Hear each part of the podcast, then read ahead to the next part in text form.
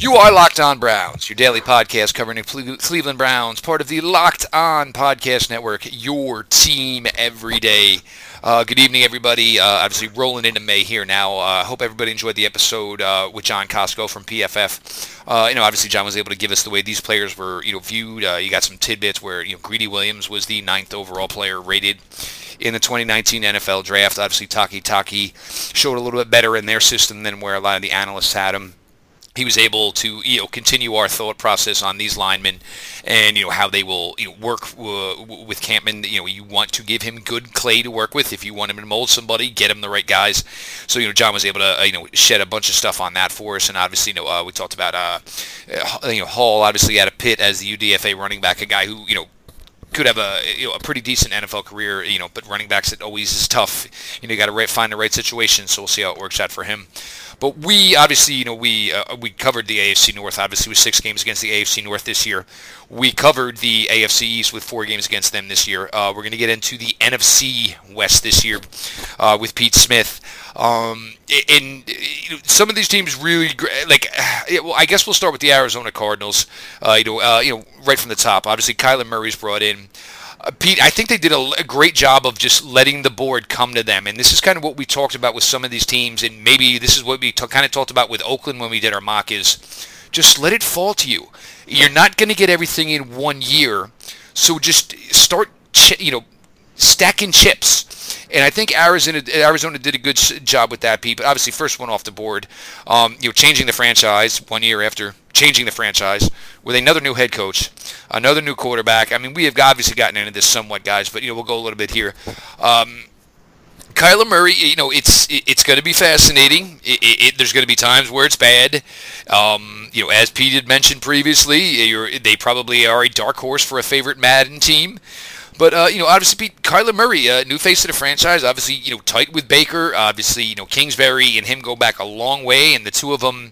This is one thing where we talked about this a lot, where you know everybody would Lincoln Riley come coach the Browns. Would Link. Sometimes it's tough when two guys who know each other and care about each other and like each other are trying to go hand in hand as you go into the NFL.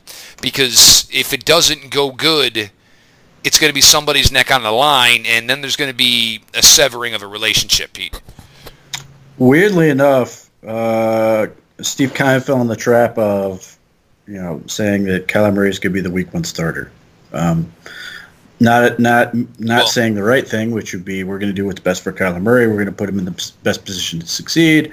No, we're going to put him out there, and then if he's not ready and they don't, then now it looks like something's wrong as opposed to doing doing the right thing. Um, the whole litmus te- litmus test for me with Kyler Murray is what how does he react to interior pressure? What's going to happen when you know the the pocket's muddied up? You know how how well can he make a throw in there, or if he's not going to make that throw and he's going to escape, you know, how's that work going to work practically speaking? Um, you know, the, uh, this Cliff Kingsbury's job is entirely riding on this kid. Um, you've you know made yourself into or, or, or have a, have people have sort of built you up to be this um, quarterback guy, uh, quarterback guru.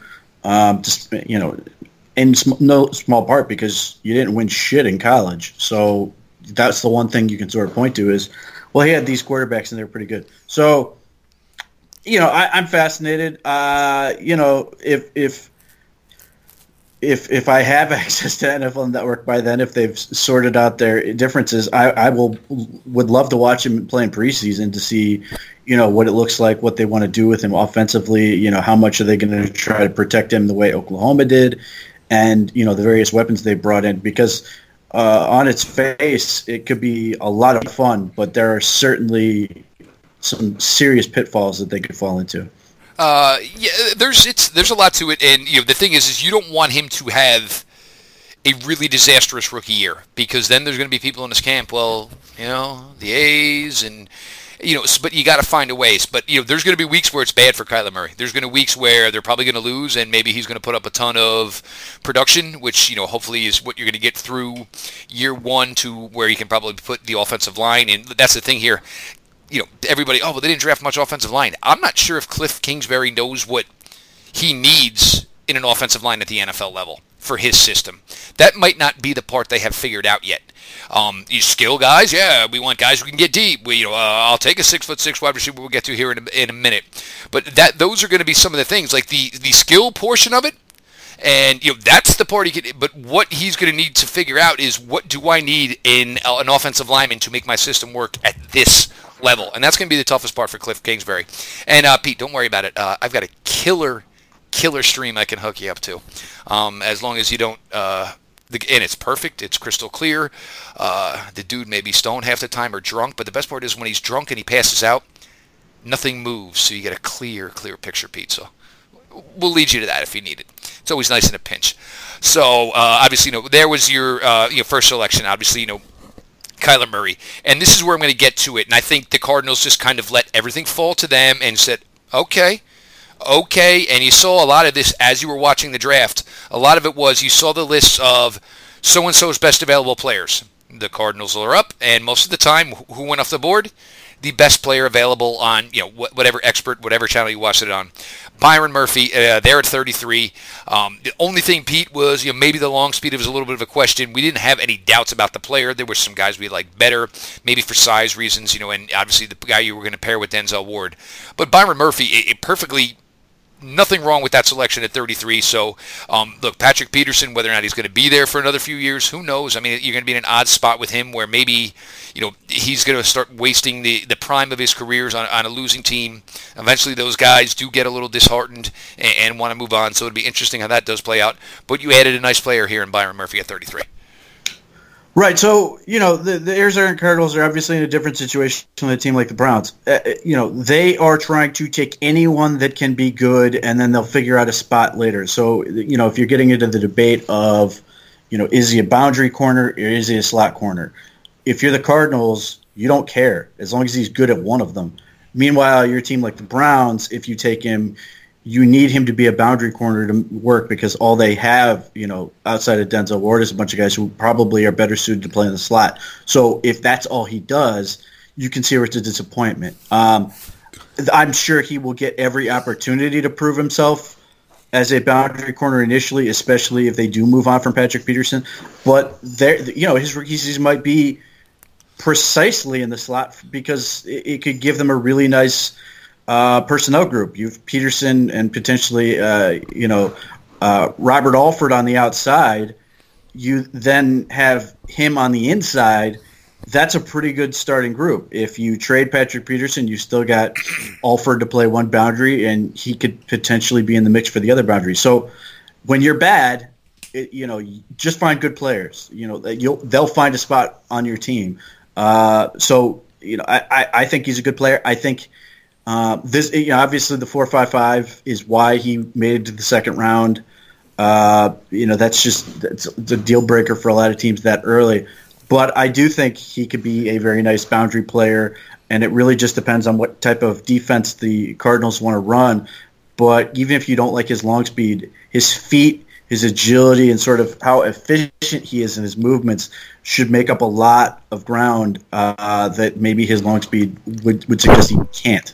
Well, yeah, that's the thing. I mean, what you're gonna what you're gonna lose with him in long speed, you're gaining a guy who has zero issues, you know, breaking on the ball. And look, that's what you're going to ask, and and he's fantastic in that regard. And that's what had him regarded as such a you know a, the high selection that he was. So and even still, he's going to get to be with Patrick Peterson. We'll you know we'll see for how long, but you get to learn from a veteran, and that gives you at least a skill group where it's not too bad between Peterson, Alford, and Murphy. If that ends up being the three they run out in a week one with, uh, then Pete, and this is one, Pete here's one where you could have taken Vegas to the cleaners. Andy Isabella was drafted before DK Metcalf.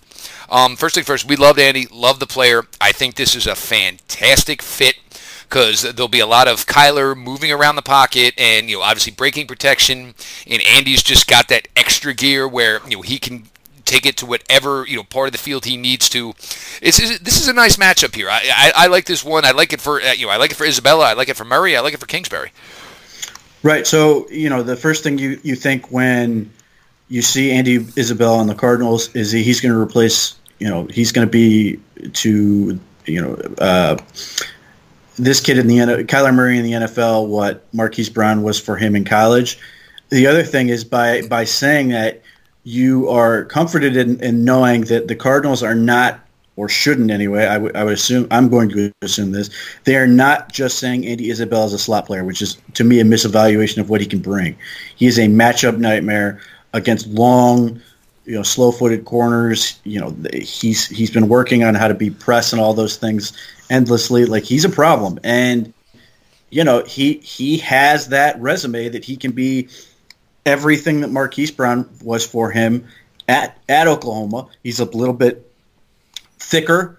Uh, he's got more of a an evidence based track record, uh, and you know he, may have shorter arms. I know that was a big deal to Greg Gabriel, for example, but he knows how to get open, and all you got to do is get the ball, you know, in that tiny little frame. However T Rex arms his, he may have, he's going to catch it and he's going to score. Uh, and for Kyler Murray, that's what makes this a really dynamic, fun looking offense that can uh, do so many different things is you get this guy. I think whatever is left of Larry Fitzgerald is going to be the slot guy, and yep. it sort of allows you to do a lot of different things offensively. But yeah, you mentioned a good good point is, is that he if he scrambles around, Andy Isabella's a guy who's going to you, you, don't want to have to cover that guy for longer than the six four to six seconds of play lasts anyway. Now imagine you know he gets lost behind you as Kyler Murray's running around, that's a that's a really bad situation for for a defender. It's almost going to look like he stepped, you know, like he was standing behind the end zone and just stepped into the end zone. And everyone's like, "Wow, dang, the little guy didn't even see him coming." Uh, round three, uh, Zach Allen. This is a guy we talked about Pete. You know, there's guys you just want on your team, and this was this is Zach Allen.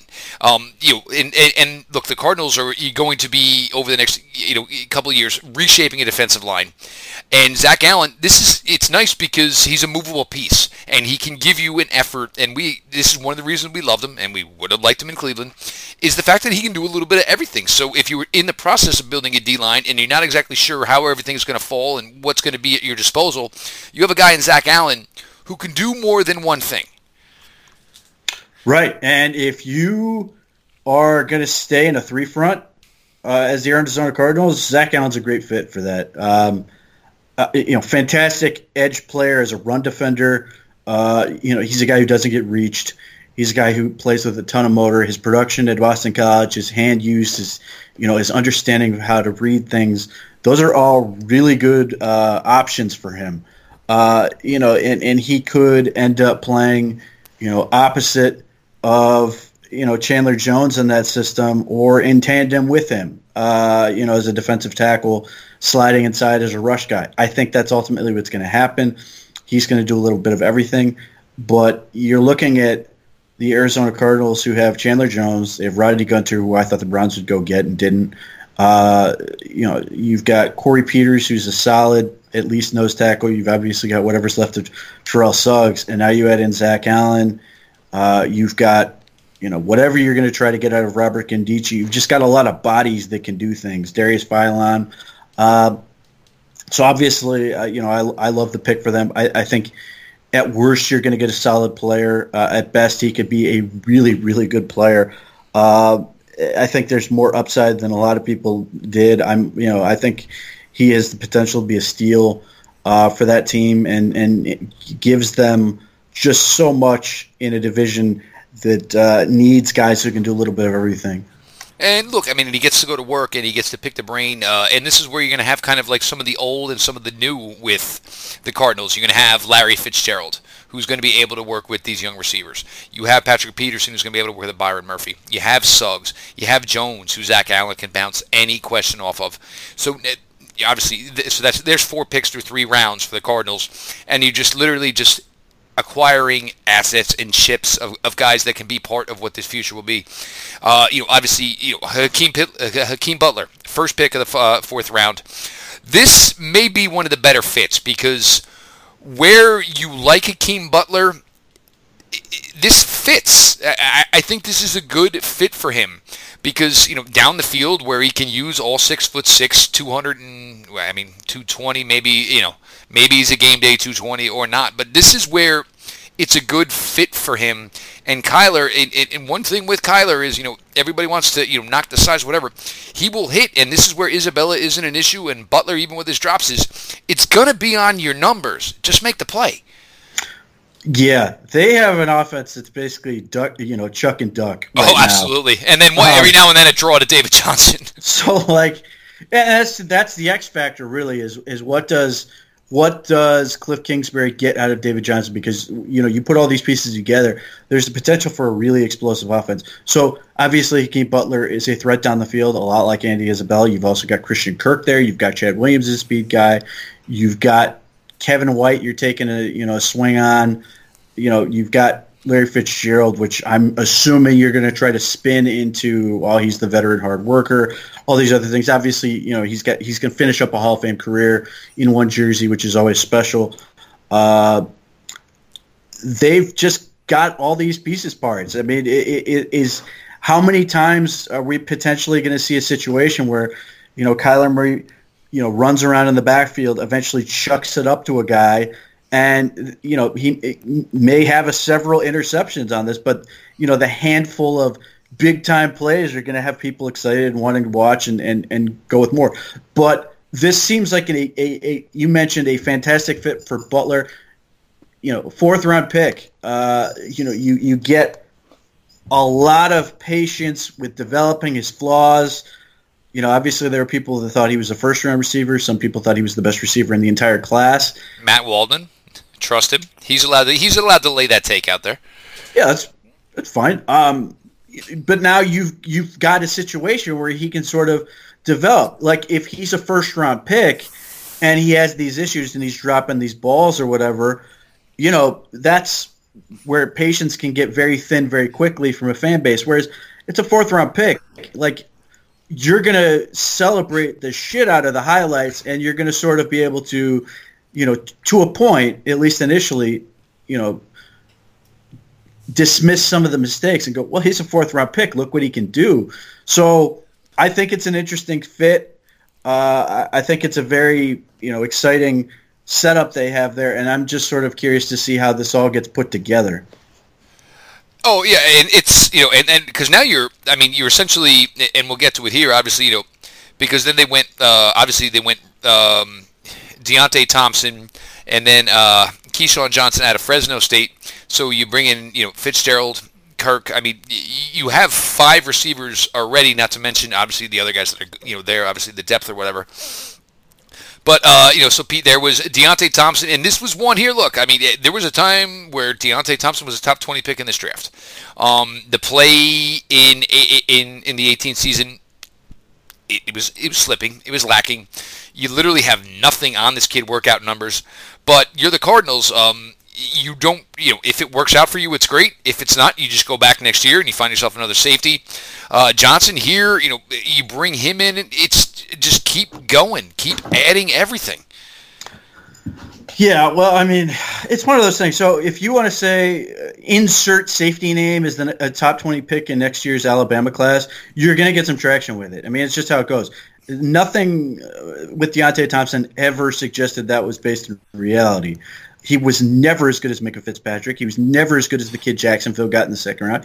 Uh, but, he was never good at Clinton Dix or yeah, I mean, obviously Landon Collins. He he was no exactly he was none of them.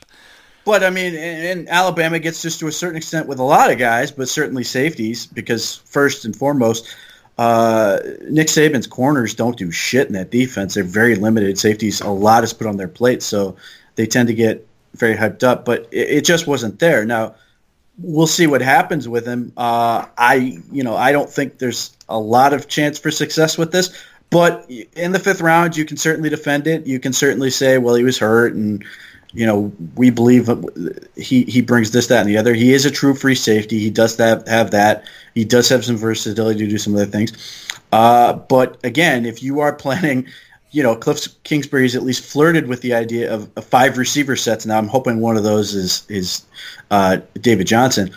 Please, but, you know, the, if if you're planning on having this high flying offensive attack, good, bad, or ugly, I mean, they're going to lose a lot of games.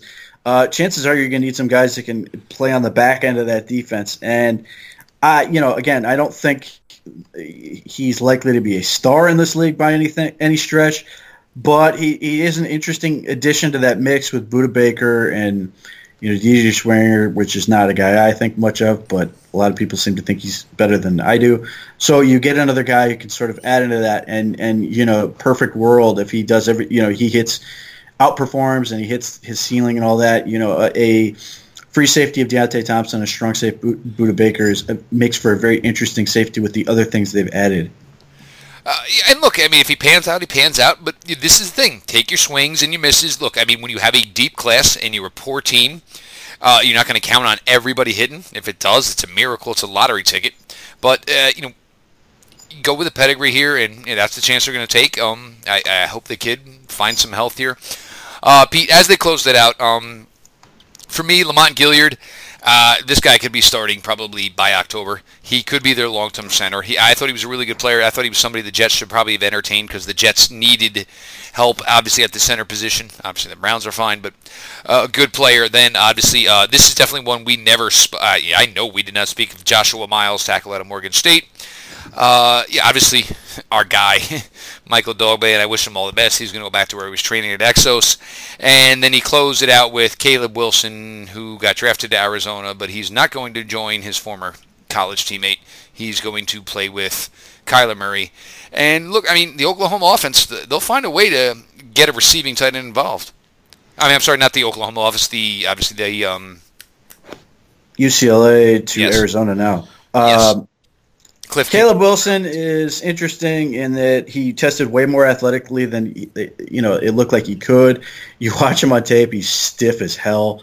Um, he, but he knew how to get open. He just always looked like an old man doing it. So, you know, he might he might catch on for a little bit. Michael Dogbe, again, you're you're putting him in this three front. He's going to be a DN first and probably uh, move inside for some rush opportunities. Um, again, you know, it's a lot like the Zach Allen pick. You're getting a hard assed, you know, guy who works as, works every play, can do some things against the run, can can offer some pass rush, and brings toughness. You know, those are all things that are, are valuable. You get two of those guys, obviously two guys I really like.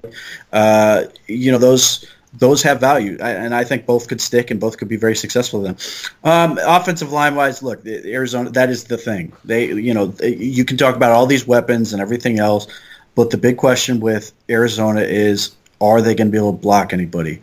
Um, and right now, the answer is, I hope so, because you look at the guys they have and the guys they brought in None of them really do much for you. Uh, you know, DJ Humphries, Justin Pugh, Marcus Gilbert in the trade. You know, there's just it's pretty underwhelming. Hopefully, they can get better out of it. Uh, at least swings are are reasonable, uh, but they're going to have to at some point do more to deal with that if they would like Kyler Murray to survive long term, uh, which you know that would I would think would be a good thing to do, but that'll be obviously that is the question for them. And waiver wire will be fascinating. Um, they're a team that will probably scoop up just about every offensive lineman that looks like they are worth half a shit uh, to try to see if they can find something.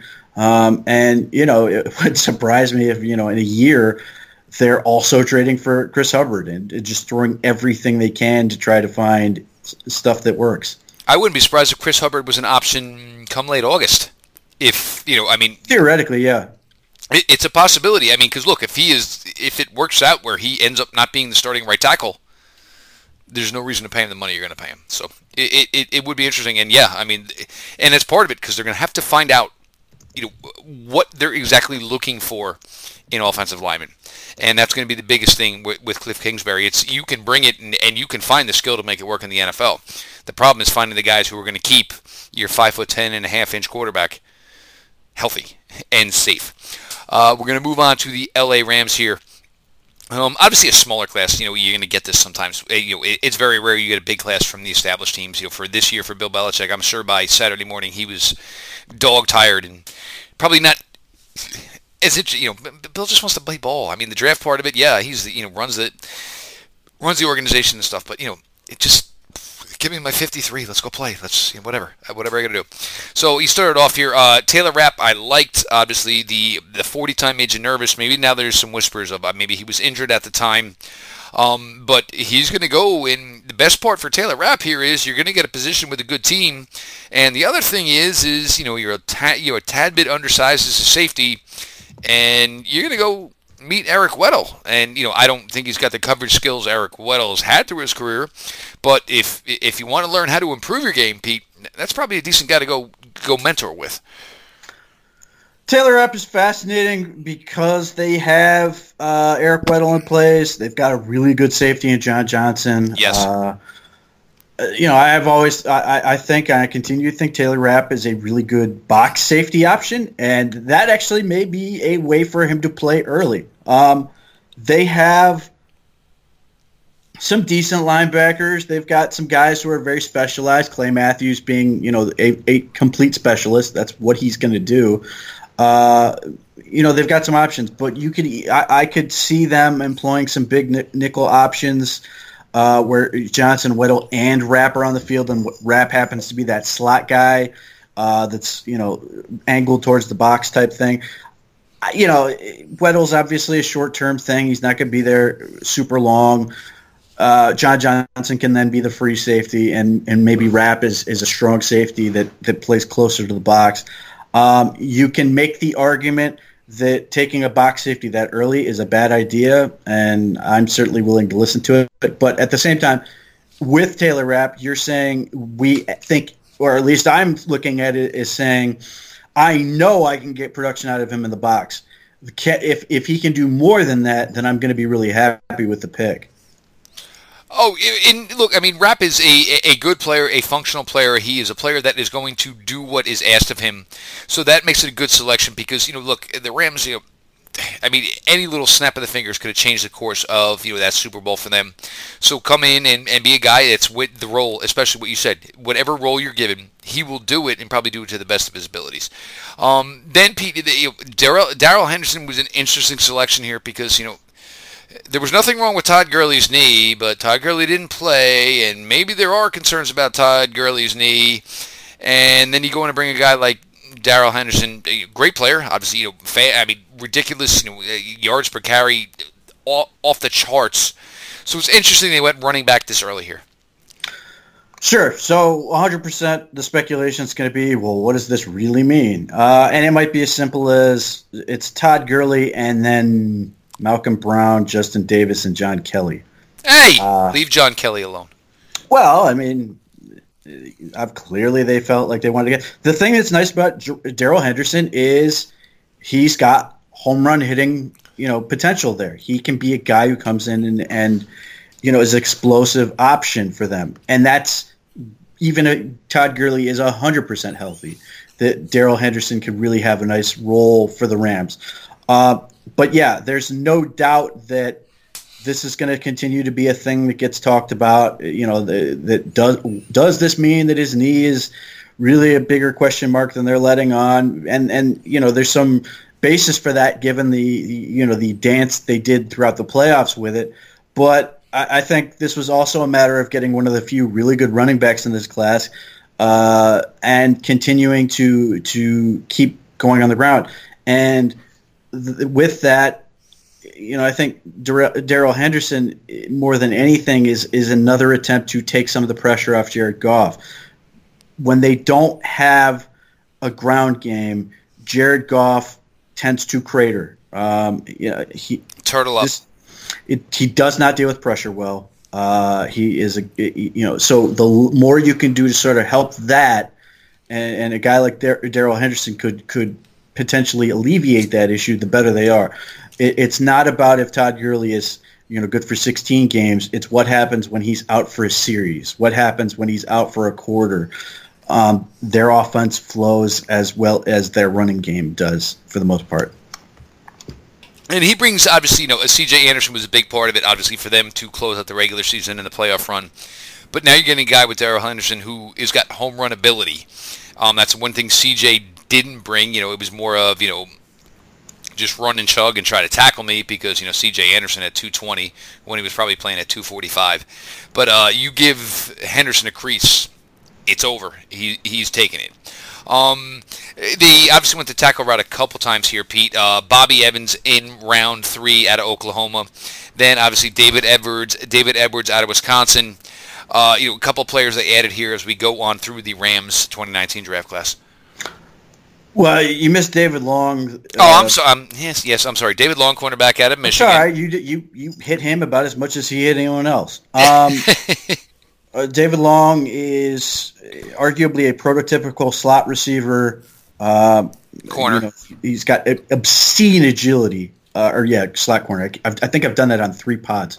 Um, he's got obscene agility, which is what you want for a slot corner. You want a guy who can react and, and not get fooled on that type of stuff. Uh, but yeah, his lack of tackles is awful. Uh, you know, Greedy Williams, 7.2% as a freshman, which is excellent. 6% as a sophomore, not as great. Uh, David Long, 2.4%. That's 23 solo tackles in 26 games at Michigan. That should be a red flag. Now, having said that, you're taking him to be a role player. I don't, you know, maybe I'm wrong. I don't think they're looking at this as a guy who's going to play on the boundary. And if you're doing that, you're probably going to be better.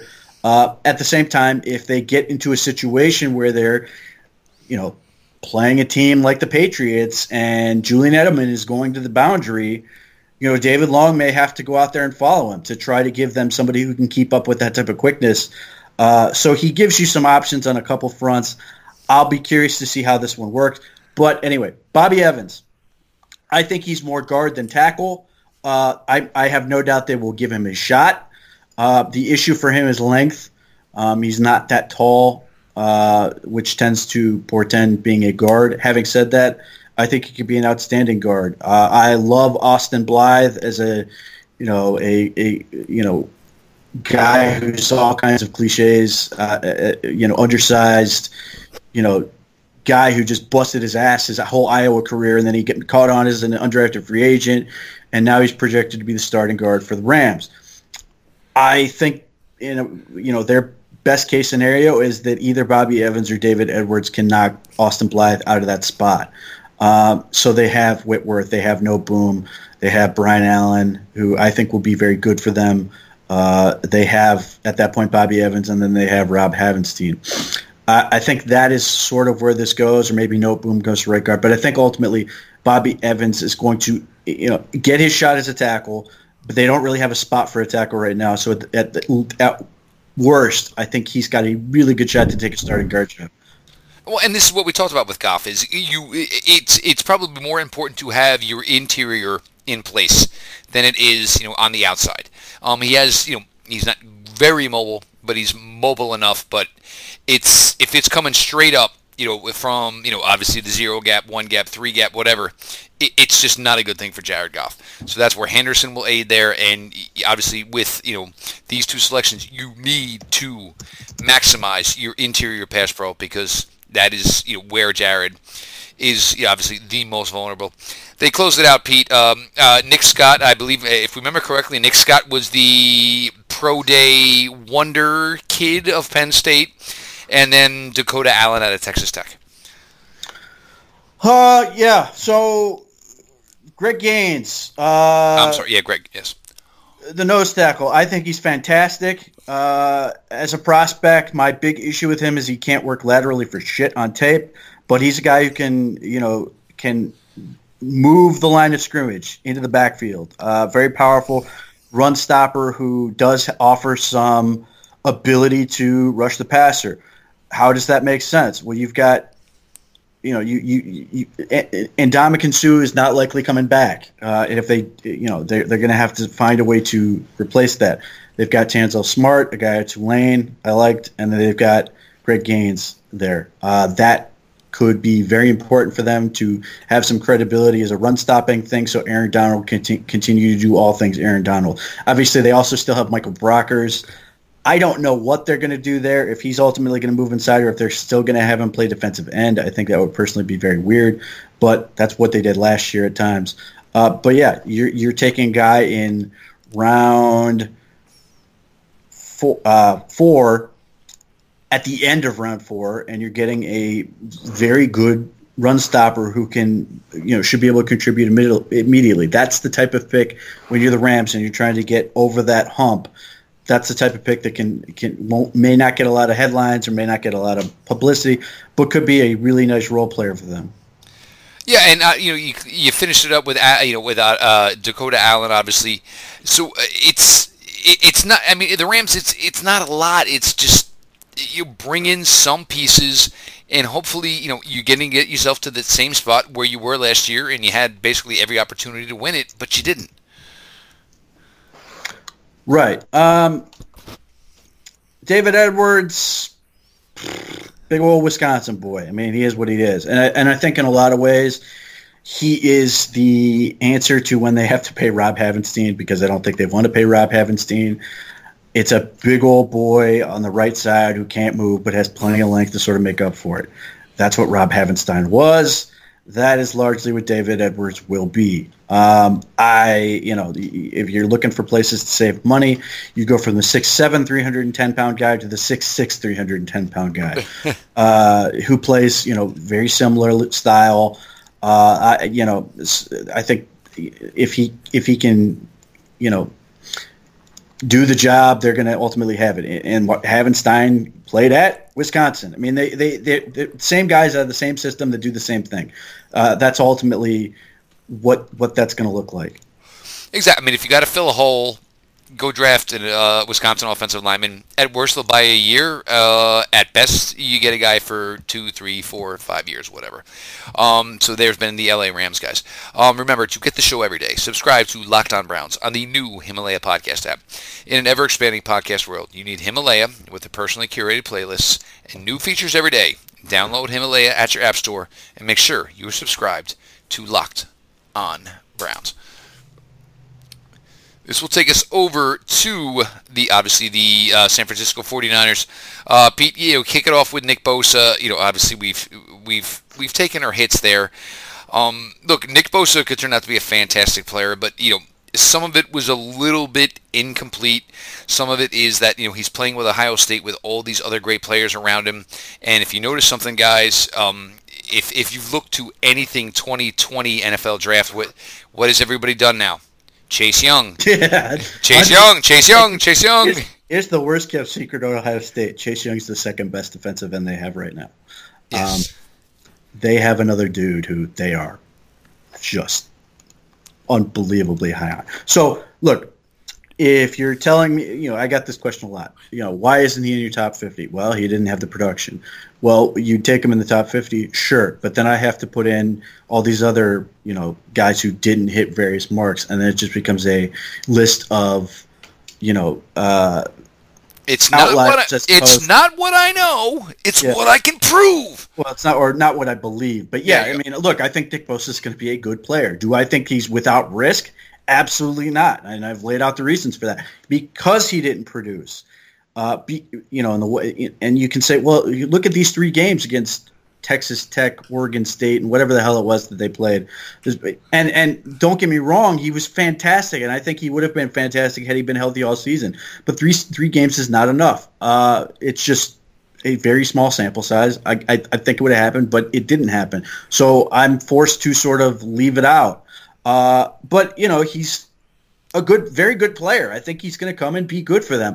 Uh, I don't think he's as good as some of the other players that were, you know, drafted around him. I think Quinnen Williams is a better player, for example. But regardless, Nick Bosa is going to come in. he's going to be a big time player. Should be.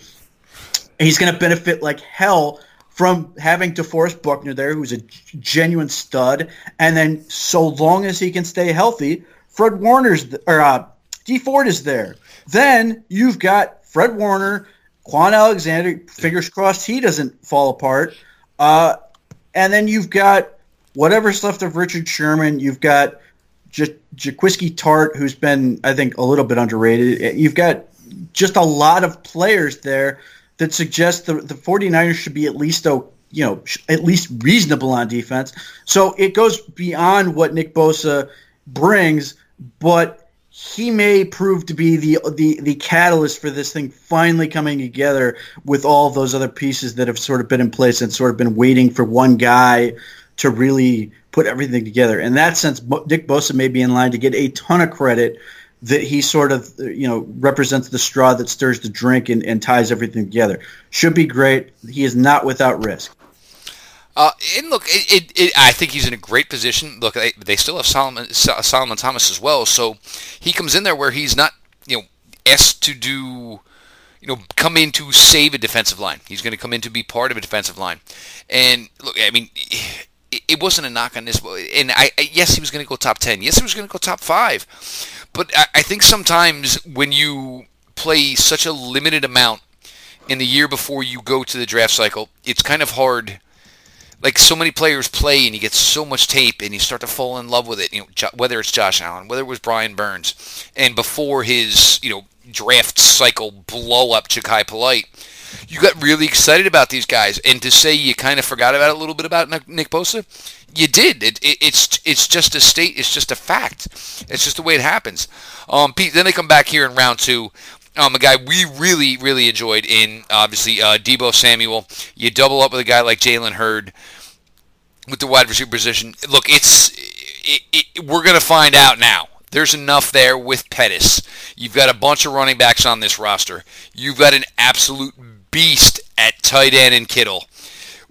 You know, we've said for the most part we're, we're not sure with Jimmy Garoppolo. There'll be no more excuses. We're going to find out whether how this team fares with Jimmy Garoppolo, and there there is enough there to get it done with.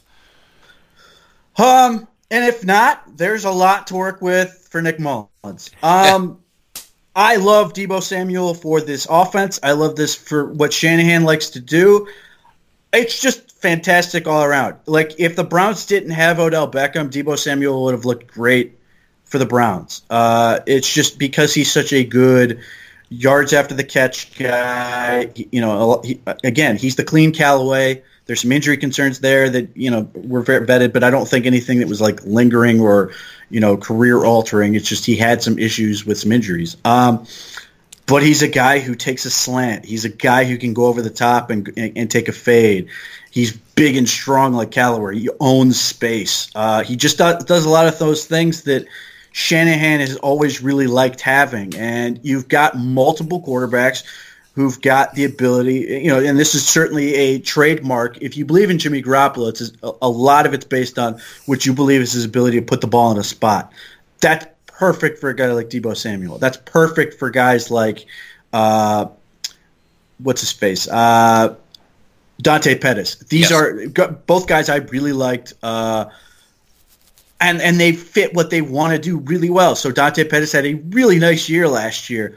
Obviously, uh, having uh, George Kittle explode in terms of production gives them another option that they've got sort of this big on the inside, smaller on the outside, with the exception of Jordan Matthews. He's like, like their one bigger guy, and and Deebo Samuel is short, not small, about 215 pounds. He's a thick dude. Yep.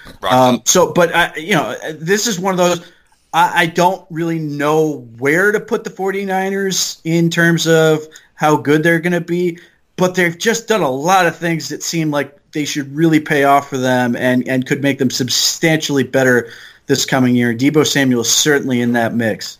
Well, and then you have Jalen Hurd, who right now, I mean, you don't know much of what he is, but it, it, he's not going to be brought in here with many expectations. And you can kind of ease him along in, um, and he's still a guy. Look, he can handle the ball if you need to, Pete.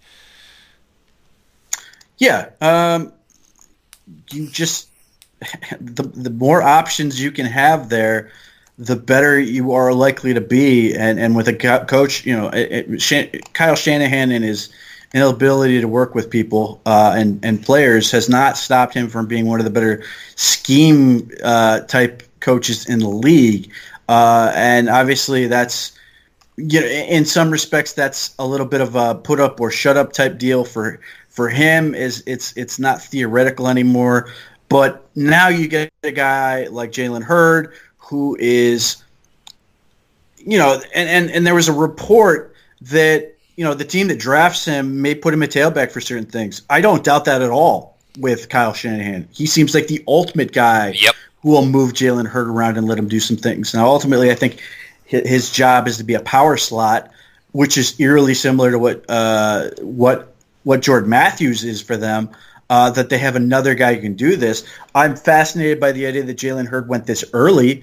Uh, I do think you know he tested well, uh, but I think he would have tested better if he was 100% healthy. He actually wasn't uh, tested on sort of a bum ankle, but he wanted to get some numbers out there uh, and did well for himself. You know, five star athlete. Uh, nothing to suggest that's no longer the case. So again, you you've got all these guys that just fit Kyle Shanahan very well. Uh, really feed into the types of things he likes to do. The idea that you can move a guy like Jalen Hurd around, having George Kittle there, and having you know Jordan Matthews if you like size. There's just a lot of fascinating ways they can sort of play this thing. Uh, and no doubt about it. And this one here, and you know, I tweeted this today. Um, and now the next selection in uh, Dre Greenlaw, uh, uh, outside linebacker out of Arkansas. Um, if you guys saw the story, uh, you know he was a freshman. You know maybe he was violating curfew or whatever, and the father said he's like, "This is why I didn't mention earlier. I didn't want to get him in trouble." But apparently, somebody he had went to high school with was also you know a, a student at University of Arkansas you know, somebody maybe slipped something in her drink. We're about to take her away, and look, I mean, for me right now, I, I wish we would have drafted him. This is the type of guys I want on my team. But, you know, he got in between. Nobody's taking her anywhere. Called a roommate. They got the girl home safely. This is the kind of people, Pete, I, I want around. First off, I mean, you guys know how we feel about some of the guys that are in the NFL who probably don't deserve to be there. This guy, uh, great stayer, great play, you know, a great story about you know just being a good person and not a bad player. Uh, you know, obviously, you know, spent you know. I believe he left a little uh, uh left early, but you know ended up as a, a, captain in Arkansas. But Dre Greenlaw out of Arkansas, and look, it's you know, you know obviously he's going to start in specials and stuff of that nature.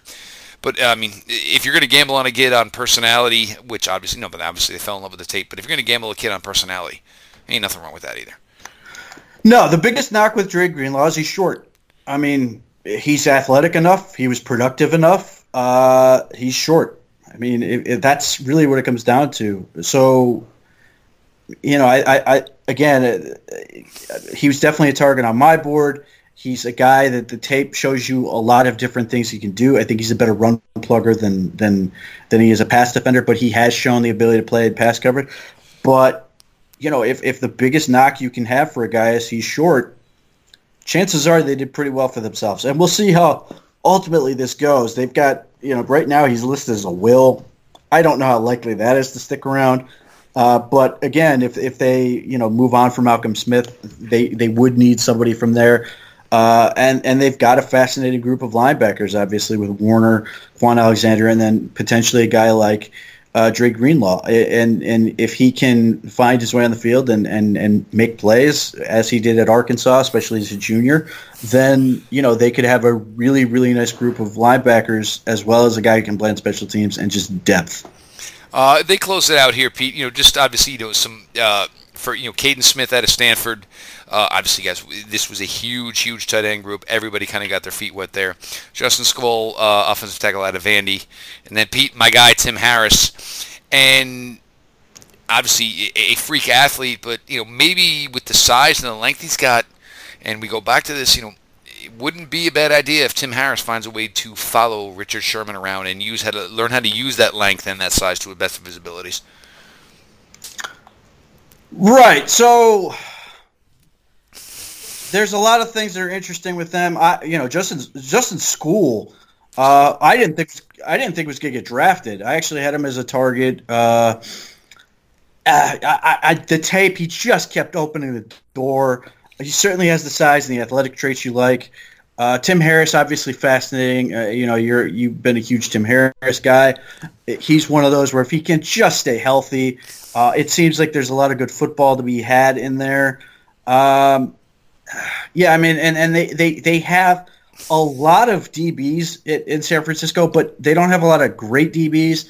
So it'll be interesting to sort of see if they are a team that just wants to, you know, that, that sort of amoeba-like defense in terms of how much they want to switch things up to coverage, that a guy like Tim Harris could potentially be a factor. The fact that he is so tall, that he is so athletic.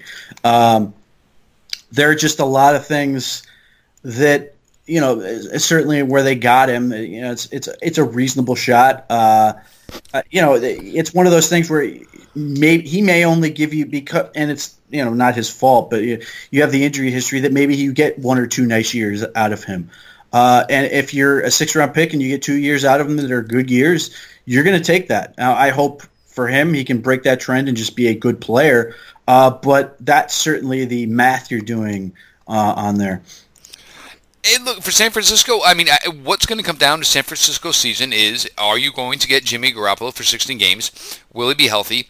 Is Jimmy Garoppolo everything you thought he was going to be? That's this is how it's going to work out for the San Francisco 49ers. They're going to find this out this year. This is they've been waiting to get to this point. Um, uh, iTunes rating reviews, guys. Um, please go ahead, drop a five star, drop a written review. Uh, you know, obviously it helps with anybody looking to for Browns coverage to find us. So please do me a favor, make sure you take care of that over there.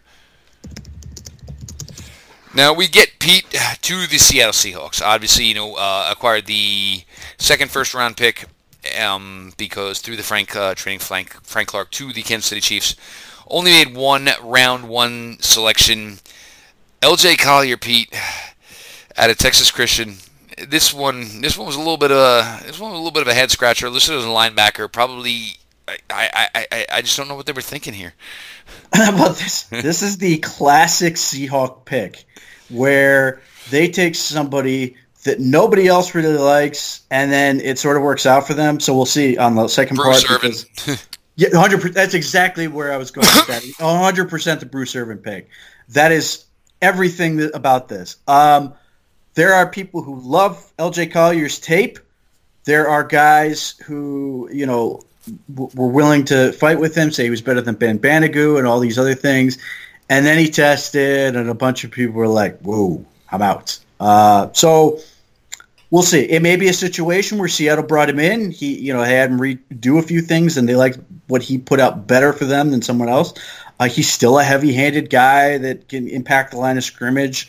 Um, so you know, it, it, you're basically this is one of those where you're basically saying, uh, I'm going to ride with Schneider and company because they've been able to pull this off before. The problem is their their their batting average has gotten worse and worse at this type of thing, um, which makes it interesting. By the way, did you know Jamie Meder is a Seattle Seahawk? I did not. Oh wow!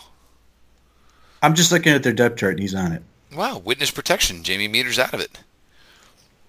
Evidently. So fascinating setup for them. They they really have a they have a group of four defensive linemen that are very stout, heavy guys. Uh, LJ Collier might be the lightest at 283 pounds. Uh, so they want to own own the line of scrimmage and be able to sort of uh, dictate what teams are able to do with them, and you know they're more of a power team.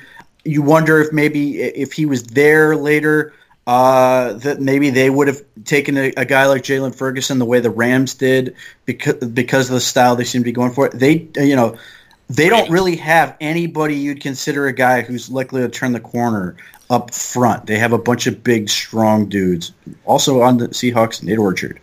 Wow. So maybe maybe we should not st- be believing in John Schneider at all anymore. But anyway, yeah, that man, it's it's a it's a, it's a style they like. They like those bigger uh, defensive linemen who can control the line of scrimmage and, and do some things. Uh, so it'll be interesting. Normally, they've always had that one guy that was sort of the smaller, uh, flexible dude. Obviously, Frank Clark was that for them. But LJ Collier, in a lot of ways, is probably uh, you know shooting for hopefully getting Mike Bennett over again. Uh, yeah, it, it, like and you like you kid with Seattle, but like they usually just find a way to make this all work. So there is that aspect to it. Um, double dipped on Utah defenders. We'll go Marquise Blair here, obviously, you know, as they ended up with two second round selections from the trading down. So Marquise Blair out of Utah, and then we'll get a little bit more to one more Utah guy, and um, we'll talk a little bit about the wide receiver situation because when you draft too early, maybe it's telling a sign. But uh, Marquise Blair, safety out of Utah. Um, yeah, so obviously he's a really popular player for a lot of people. Um, I wasn't quite as high on him, but I, I, you know, I really like Kyle Whittingham's defense and the different ways they sort of use guys. Incidentally, and I don't think this is a coincidence, the Seahawks double dipped on that defense. Uh, they took Cody Barton a little bit later, uh, but they've got a safety who's technically a strong safety, but can do a little bit, a little bit more than that. Uh, makes a lot of tackles, has a knack for causing turnovers, but you know, when you play at Utah, you're exposed to a lot, and I think that's valuable for a team like the Seahawks. Uh, you know, typically they're obviously known for playing a, a, heavy, heavy amount of that cover three scheme. But if Marquise Blair is the strong safety, he's going to be a guy who does a lot of different things, whether that's playing sort of a robber role or up by the line of scrimmage or those type of things. So he, he hits all the, the boxes you want to hit. I, I suppose you can make the case that he's sort of like Sione Takitaki, where you love what you're getting, but you're you're sitting there wondering maybe I could have gotten it a little bit later. Oh yeah, no, I agree, and it just it seemed more like of a you know this is tr- it, more of the you know, what you said with Schneider. This is a trust us pick. Um, then you get to DK Metcalf. Um, you know, the top ten talk, and Pete, we had gotten into this in the hips, and then there were times where people were putting up gifs of his pro day and videos and we'd gotten into this, and, and Pete, it wasn't it. Look, eh, if you like DK Metcalf, and that's fine, and I'm a, I'm a, I'm a, I'm crazy comfortable if my team had to draft DK Metcalf where they, the Seattle Seahawks did. It's, it's not going to be a full time one. You hope maybe you can start to do the smoke routes and the, the, the quick stuff just enough to keep people honest but where you want him, I mean, you want him on that nine route. You want him on those deep, skinny posts. This is where his bread and butter is, and this is why he should have never been regarded as a first round selection. Sure. Um, to be clear, Tyler Lockett is their number one receiver and one of the best receivers in football, bar none. And a hell of a route runner. He was the most efficient receiver in all football last year, and it was like by a substantial margin. What he and uh, what he and Russell Wilson were able to do and can do, the chemistry they have, you know, takes you back to like Johnny Unitas and Raymond Berry catching passes in the dark. They're on that type of level right now.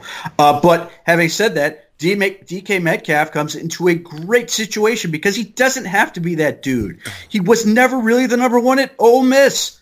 So why does he need to be here? You get him in a situation where he can be. He ran a four three three, Pete. That's why. True. Uh, you you put him in a situation where now he can be a really problematic matchup as the number two. Give them a big big receiver uh, that can potentially go up and get the ball and take the top off a of defense all in that package. Um, I'm trying to think, and I'm it's I'm not going to come with it. I'll be impressed if you do. The receiver that the Seattle Seahawks, who was really good in one playoff game, that like was six three oh, and all this. God! And like he was like he caught he like, caught he caught the ball that got them at the two yard line when they decided to throw the slant. Right. So that sort of reminds me of what DK Metcalf can be. Uh, that if that he's really good and he hits, he's Tyrell Williams. That's who he is. Right, and and and you've got a quarterback like Russell Wilson. He he has needed that guy basically going back to that playoff game. And unfortunately, you know, the situation with Doug Baldwin is looks bad. Um, it's not, you know, obviously not what anyone wants. You know, Doug Baldwin, not just a good receiver, uh, one of the best human beings in football. Uh, but they've never really had this guy, other than in, in the form of tight ends, that could be a massive go up and get the ball type and it, and, and a field stretcher and all those things. You know, you, they they they needed one. They have basically none on the roster right now. So you get that with Tyler Lockett. You know, with the talent of Russell Wilson, if he can, you know, figure this thing out, if he can get consistent, if he can learn to run routes effectively, what he does right now in terms of being able to run nine routes and those screens and those type of things, those are valuable. Uh, but and and they're going to use that right now. It's if he can continue continue to add the other parts of this game and develop that he becomes a scary player. But right now, he doesn't need to be. He just needs to be a guy who can contribute, make a couple big plays in between Tyler Lockett and Russell Wilson doing their thing.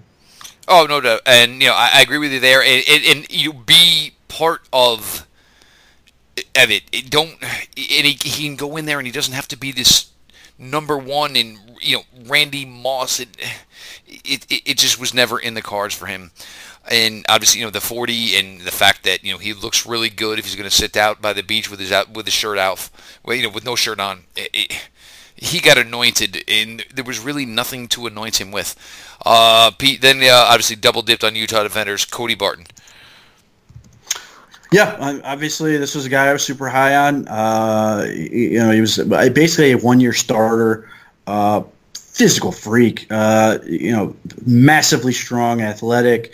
Uh, there's some issues with occasionally on his reads, and he will get overcommitted to things. But when he's right, he's dangerous. Uh, as a as an impact player, he's a guy who plays his ass off. Just relentless effort guy.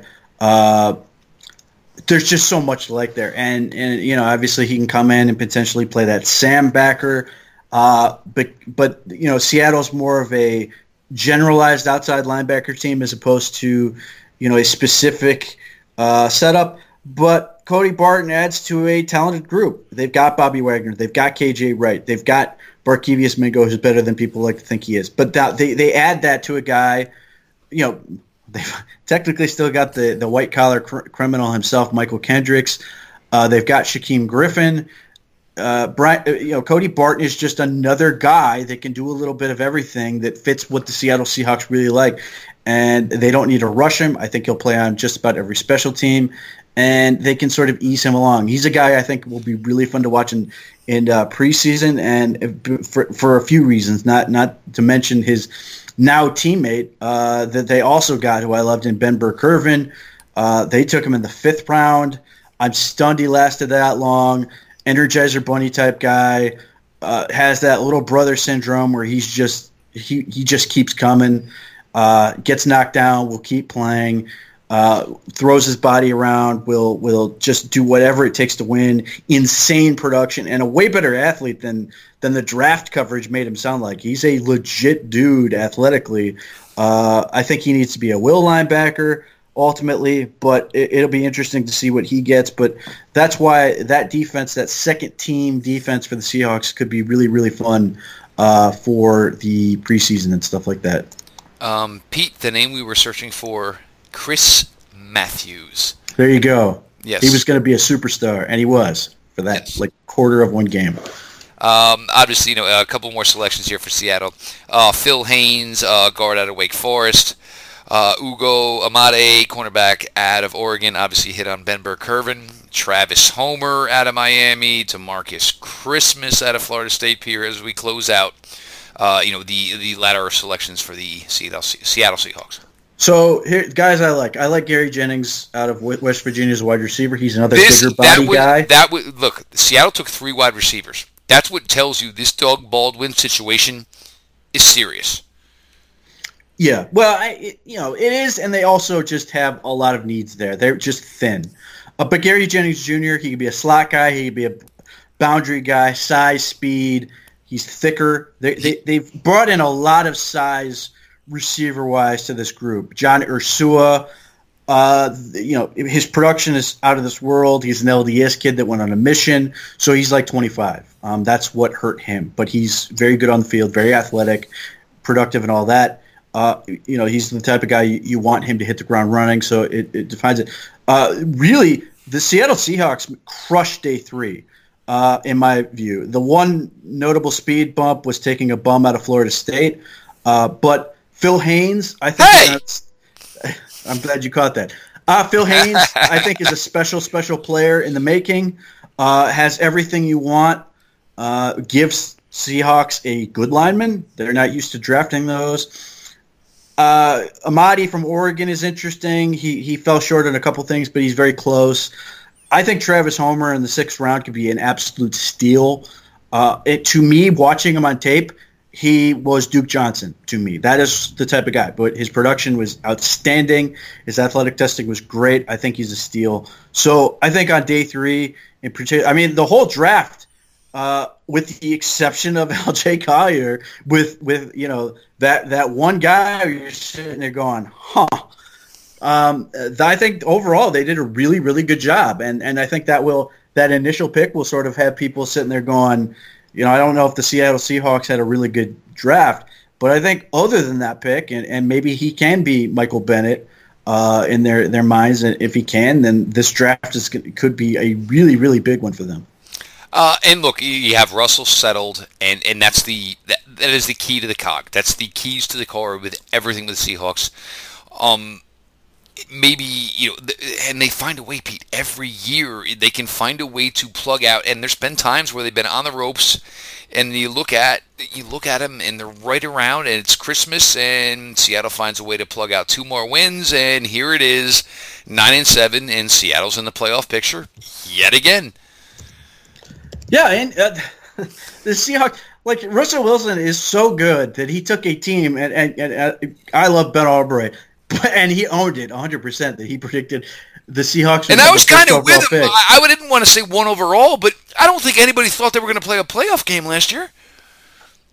Right. Uh, they they uh, yeah they had no business being that good, uh, and they were, uh, and they and they made it. And and uh, you know if, if they can find talent again, you know despite the contract, they can be a real uh, dangerous football team. Uh, that will be interesting to watch. You know, obviously, so much is going to put on DK Metcalf. I think defensively they got a lot better, uh, and and added a lot of offensive options that probably won't get a, a, lot of press, but could be contributors whether it's now or down the road. Yeah, uh, I'll tell you right now, I'd rather have Seattle coming to Cleveland than taking Cleveland to Seattle, any any day whatsoever. Just a tough place to play. Um, you know, we all know it gets loud and everything that goes on there, but that is just not a team I want to face in their own building. And we'll see. Uh, you know, can they keep Russell protected? Uh, we'll see how they run the ball because um, you know everybody knows Seattle loves themselves some running backs. And it, it, Pete, for me, Travis Homer, and I agree with there. He was a really, really nice player, and obviously Mark Walton, who was a Cincinnati Bengal, he uh, suffered a devastating injury while at Miami. This put Travis Homer into the spotlight, and Travis Homer he has long speed, and I, I do like what you're bringing up. Yeah, he can catch the ball, and now you look at it now, and you know, Mark Wil- Mark Walton, who was the guy who was beating him out. Who would you rather bank on for the next few years? Mark Walton, who gets arrested almost every 10 days, it seems like in the offseason, or a guy like Tra- he's I mean, one of them is on a roster. Yes, uh, yeah, Mark Walton will not be on a roster. Um, maybe coming soon to the XFL. Oh, I don't even know if it'll fit into the XFL if they're going to truly um, rock what they said. Zach, Zac, Taylor on the third arrest basically said, "We're not doing this," and, and got rid of him immediately. Well, I mean, well, that's the other thing. Am I am I going to do this really? I mean, am I going to do this? You know, this is how I'm starting. And the other thing is, well, we already have Joe Mixon, so we already have one of these guys. Uh, so, and you know, but credits to Joe Mixon. Uh, guys, look, uh, th- this ran a little long here. It has been a long ass stinking day. Uh, we're gonna we'll set up a just a straight mailbag episode here. Um, but you know, look, uh, that 5:15 wake up call comes nice and early here on the East Coast. But look, uh, the this is going to be probably the biggest part, in my opinion, of what foments and where this Browns season goes in 2019. It's going to be how you handle these NFC West opponents because it's going to be some long travels, obviously. Um, it's going to be, look, some really good teams. Arizona, obviously not part of that, but um, Kyler Murray is going to be geeked up. If it's Kyler Murray versus Baker and it's going to be throw for throw, it's going to be an interesting one. Do I love the fact that the Browns D line should be able to manhandle it? Yes. Um, the Rams, look, you don't go to a Super Bowl and get that close late into the fourth quarter without coming back with all guns blazing. Uh, San Francisco, it's it's on Jimmy G now. There's it's you know, and that'll be an interesting storyline, obviously for everybody as we get into it. Uh, Seattle, look, they just know who they are. They know what they do week in, week out. And it's a franchise that's not going away anytime soon now that Russell Wilson is paid and extended. Pete, this is this is these four games out of the 16. This is going to probably be the defining point between winning your division, hosting a playoff game, or maybe you spit the bit and 10 and 6 isn't good enough and you're playing on that first Saturday of wild card weekend. Right. I mean, the thing of it, thing of it is, uh, going on the road to the West Coast sucks. It just does. I mean, this, look look what happened to the freaking Raiders game last year. The Raiders were garbage, and the Browns just were not able to adapt. So they're going to have to go out to San Francisco. That's you know more difficult than it sounds. They're going to have to go at not not in this division, but at the Broncos. They're going to have to go uh, out to who's the other one? They're going to Seattle, and they're uh, they're going to. I'm sorry, they're going to Arizona, and they're going to San Francisco. There you go. So those are game. Those are those are you know NFL's you know generally doesn't have these as they all all qualify. But if this was college, those are trap games. Um, you have to be able to endure the travel to uh, overcome that because teams that it does not have the same effect going east that does west for whatever reason. How that works uh, you know, that's just a different deal. So teams going out west can can find themselves in bad shape. Uh, so they, you know, you've got to find a way to get those wins, and and certainly San Francisco is a big one because it's earlier. Um, but you know that that at Arizona late in the year, you know you cannot let that one get away. That's the one where you know that could turn your season if you can't beat what should be a very bad uh, you know, maybe frisky Cardinals team, you're at, in their building and you you give it up, that could be what separates you from um, the division uh, to a wild card or a wild card to sitting at home watching. Absolutely. So this this is going to be the integral four games of the season, guys. Pete's uh, Pete's work over at NFL Spin Zone for the time being. Go ahead and check that all that out over there.